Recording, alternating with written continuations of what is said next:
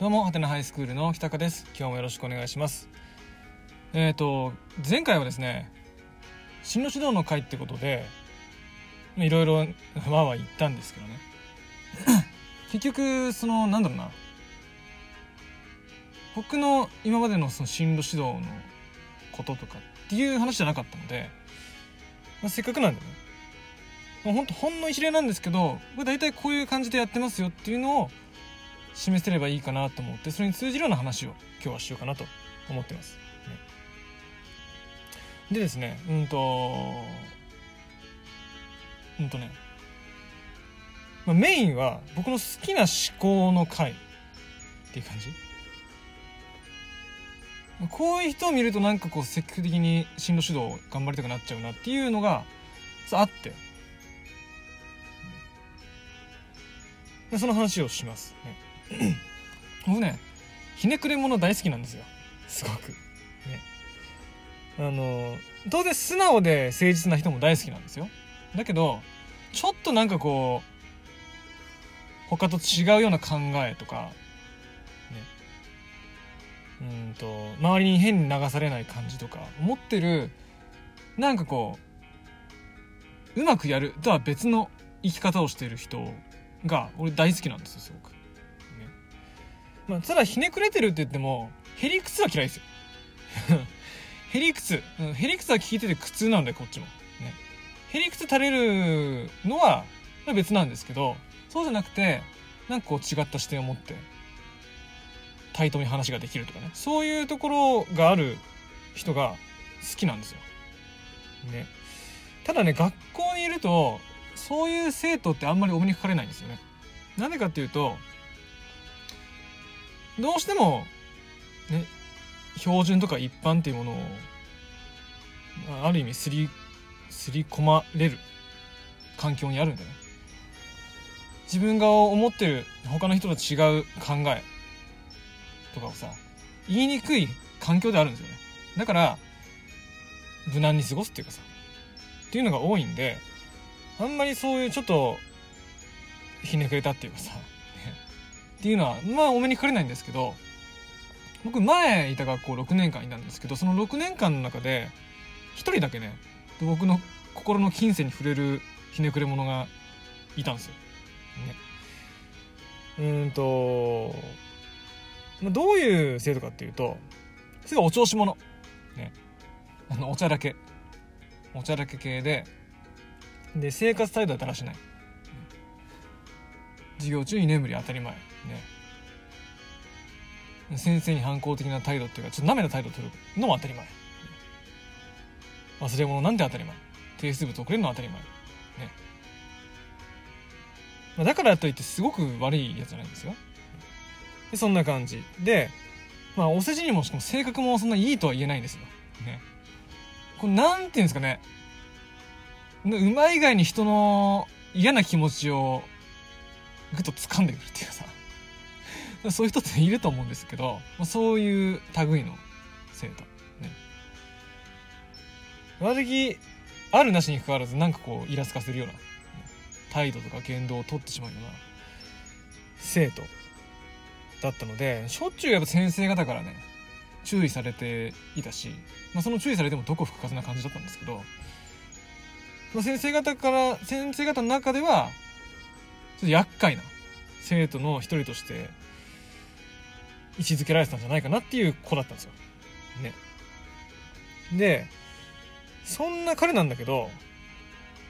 特定の科目についてはね、すごくできたんですよ。何かっていうと国語なんですよ。ね。彼の国語の能力の高さっていうのは、話してみればね、すぐにわかるレベル。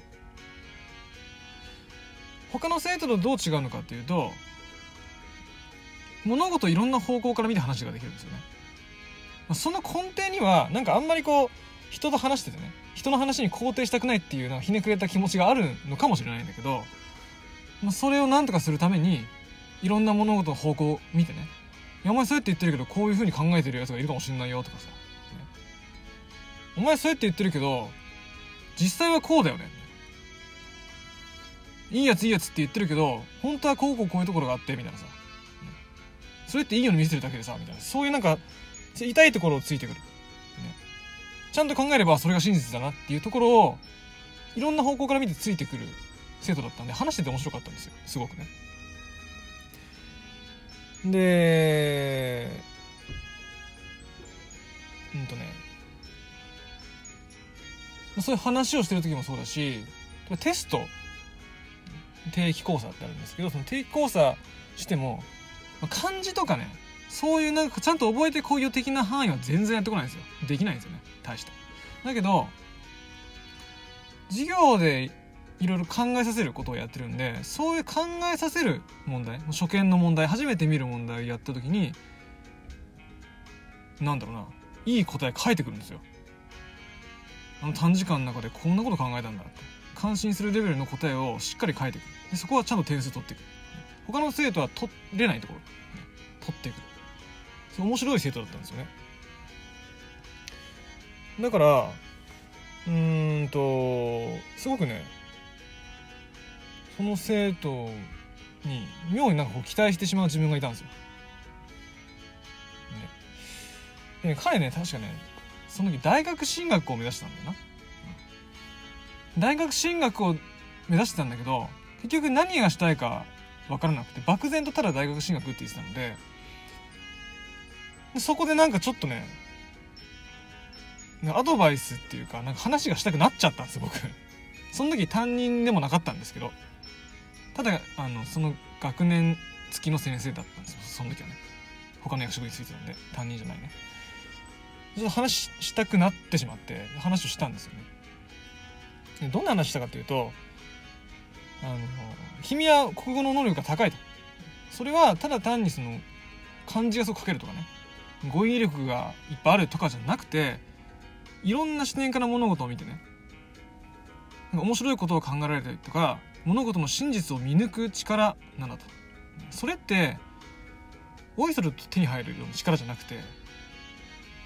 人から羨ましがられる力なんだと。それは本当に自慢できる力なんだあなた自身はそれ気づいてないかもしれないけどきっとこの学校の中でねこの学校のこの学年の中でずば抜けてその力を持っている人なんだよあなたはと。その力をもっともっと伸ばしていくと今ちょっとひねくれてて周りに敵作りやすかったりするかもしれないけどそういう力を伸ばしてねちゃんと使えるようになるとなんかこう社会をより良くするためのシステムとか、なんかこうみんなが平等とはいかないまでもある程度妥協点を持ってねある程度心穏やかに暮らせるような仕組みとかねそういうのを考えつく考えて実行できるような社会の役に立つような人になれる可能性があるんだよ。だからもし大学に行くんだとしたらただひたすら勉強するとかそういう大学じゃなくて他とちょっと違ったようなね。うん面白い活動面白い体験ができるような大学を選んだ方が絶対いいと思うからそれを担任の先生とね相談して決めてみた方がいいと思うしあとは、まあ、考え方いろんな見方ができるとは言いつつもまだ考え方偏ってる場合があるから例えばね哲学で有名な人の考え方とかそういうのをちょっと入れてた方がいいと。そのために本当入門の、ね、初めての哲学とかそんなねイラストが入ってるような分かりやすいやつでいいから本読んどくといいよって。したら自分の視野が広がるしどんどん力伸ばせるから。これ本当期待してるんだって。すげえ楽しみにしてるんだ。ちょっと本気でやってごらんっていう話をしたんですよね。でその生徒ひねくれてる生徒だったんで僕もあのそうだなって思うぐらいひねくれてたんで反発するかと思ったんですけどなんかそうやって褒められたっていうかそういうふうに認められた経験があんまなかっ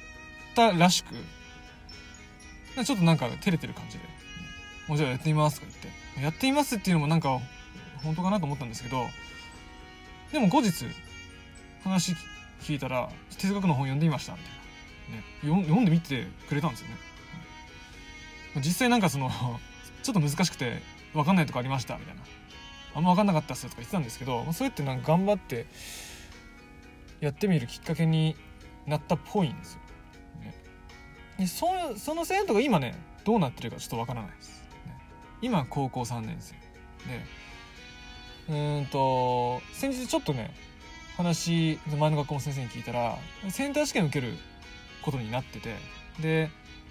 うんと他にね私立もいくつか受けることになっててもしかしたら本人曰く浪人するかもしれないですねみたいな話をしてますよっていう話聞いてたんで、あ、それは結構だと、ね、なんか